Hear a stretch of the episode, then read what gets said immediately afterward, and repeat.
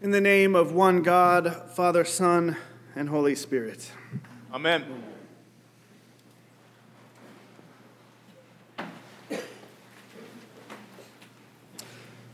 Here we are, another glorious uh, Sunday to be together in worship. And don't say, I never did anything for you. I have a little nugget for you, and that is next week is Mother's Day. So remember to do something nice for your mamas next week, as well as we celebrate uh, the life of two mothers that are no longer with us. And if that is your boat as we head into Mother's Day, we walk that with you as we celebrate the lives of the mothers that uh, have moved on. And a question behind that is what are friends for? To give you information just as that. As you know, or as most of you know, I believe, last week I had the privilege of being away, and I was in Dallas, Texas at the NFL draft. And if you know me, that, that just sounds great in itself. But re- what really, really made it great for me was that the reason for us even going to Dallas for that event was that one of my best friends in the world uh, last year said, We're all turning 40 this year, and we should do something as that's a monumental birthday for all of us. We should get together and do something that we have never done before. So that was the choice we made to go to Texas and to be there for the NFL draft, but that paled in comparison to being with these guys that I met. Some of them, I met all of them in church starting in fourth grade, and then we were close youth group buddies. We went to different schools, and we have just remained close. These are guys that I have, guys and girls, but it was only guys that went to Dallas for the weekend. Um, and we just lived life together from those young ages today and through in, well into the future.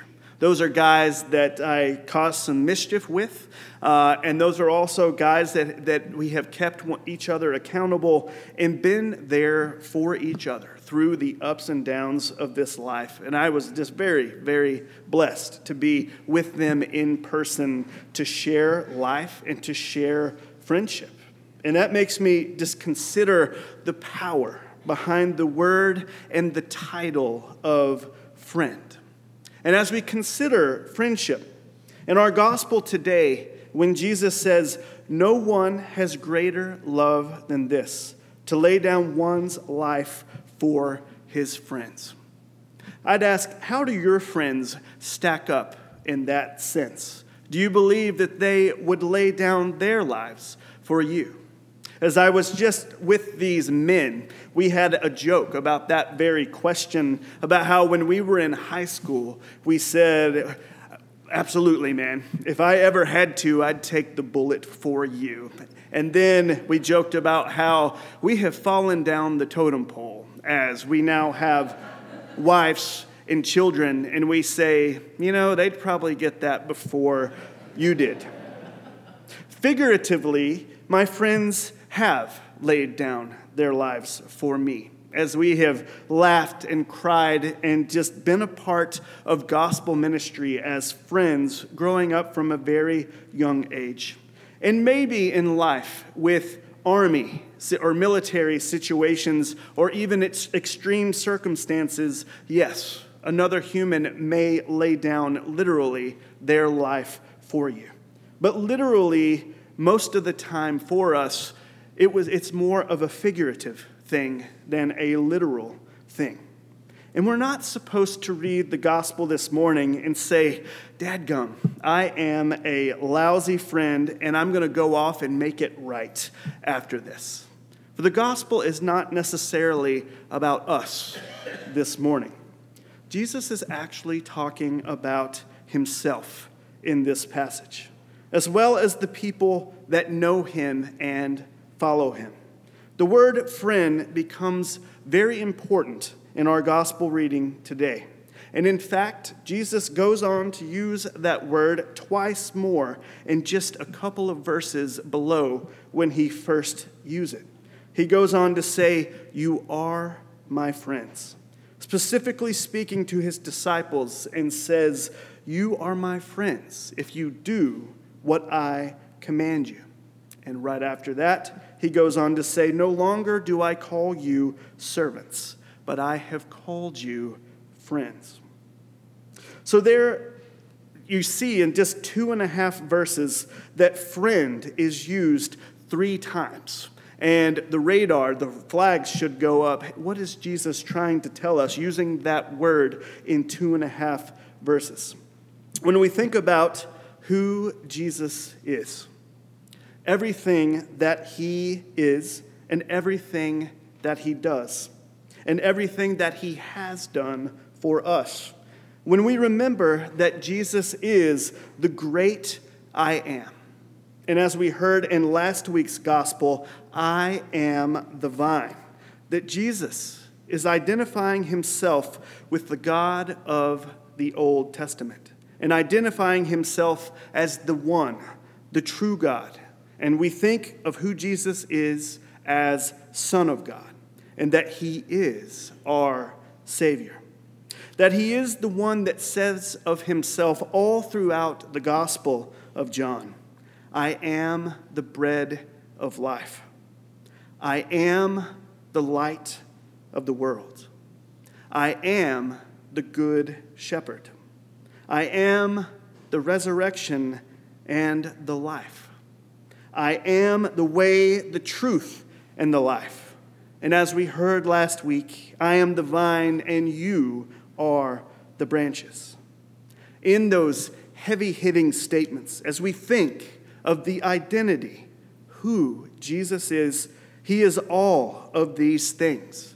The great mystery, I am. He is the Son of God. And what a remarkable and wonderful truth that in all of that, we are re- reminded that we are his friends that Jesus calls us friends.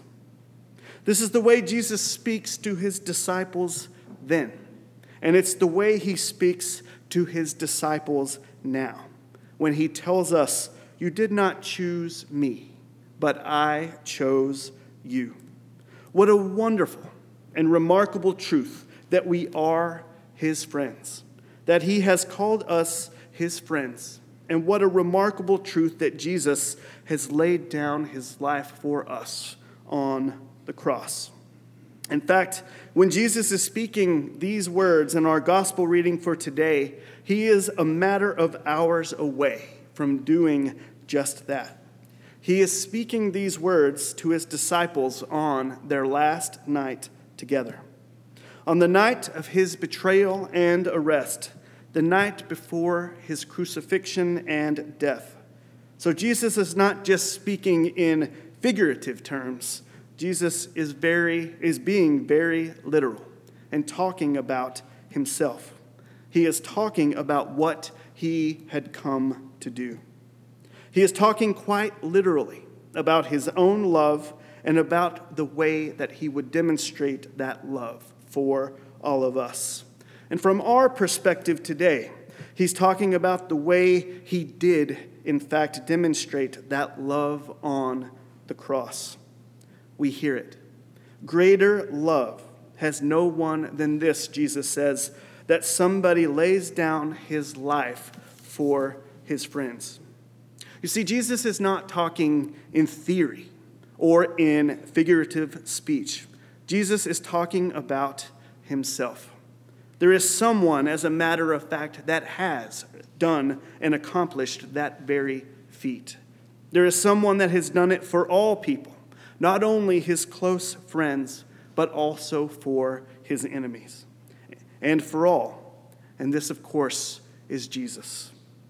Jesus actually does it. He lays down his life for us and all people by giving up life unto death on the cross and suffering and dying for us, for our forgiveness, and for our salvation.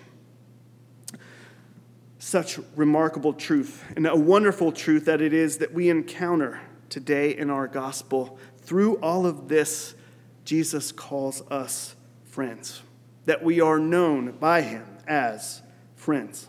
What actually makes this even more remarkable is because of the truth of who we are. This is what Paul refers to in the letter to the Romans, quoted from him. God shows his love in this that yet when we were all still sinners, Christ died for us. He didn't wait for us to bring ourselves to him. He didn't wait for us to live as his friends or to even be his friends. Jesus said, While we were still sinners, he died for us. We didn't deserve a friendship like that, and yet it is granted to all of us. In all honesty, some days we are probably even more enemies of Christ than we are deserving of the title of friends. I know throughout my faith journey, there have been times when I would just rather sh- shrink back and not let people know that I am Christian for the rejection that it might bring. Sometimes we don't want people around us to know, and it can be easy to hide that we have a relationship with God. And other times, we can find ourselves ignoring Jesus, ignoring his word as priorities seem to take hold over what we might have to do. In spite of it all, in spite of all of that, and even more, Jesus has called us friends. Not because of how we have treated him, but for how he has treated us by laying down his life for us. However, we might think of ourselves, when we can be really hard on ourselves and picture ourselves in a very negative light, when we are struggling and going, going through some of life's hardest moments, what an incredible privilege we have when other words would probably be better to describe us and yet friendship.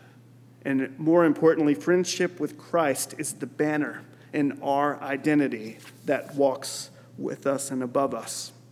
We hear it again. Greater love has no one than this. This is how much Jesus loves us. This is how much Jesus loves you. That he laid down his life for you to make you his friend. For us, the invitation is there as we are called friends of His. And one other thing that is also very important to make light of in this gospel the way that friendship influences the way that we live, the, the friendship we have with Christ, it influences us in every moment of every day. This friendship, it, it is such a great gift. And in treating us as friends, it motivates us to be a friend for those around us. Not just those we naturally call friend and family, but for those that we may not see eye to eye with, even when those friends don't deserve it. It is true for our loved ones, those that we call the inner circle, but it is also true for all people. And therein lies a challenge for all of us. It is true for strangers. It is true for our enemies, whether they deserve it or not. Jesus has not called us friends so that we may keep it to ourselves, but rather that we would share his love and his grace with the people around us in our lives. And that is exactly the way Jesus goes on to speak at the end of our reading today. We hear it again. You did not choose me but I chose you. And he doesn't stop there. He says, I chose you and I appointed you that you should go and bear fruit, and that your fruit should abide. These things I command you, so that you will love one another. His friendship towards us, and that he made us his friends by his sacrifice on the cross and his rising again it does truly make the difference for all of us. Not only for us, but for how we treat one another and for those around us. Because of how he has treated us as friends, even though we were undeserving, we can now go and do the same. God grant it in our lives for Jesus Christ's sake and in his name. Amen.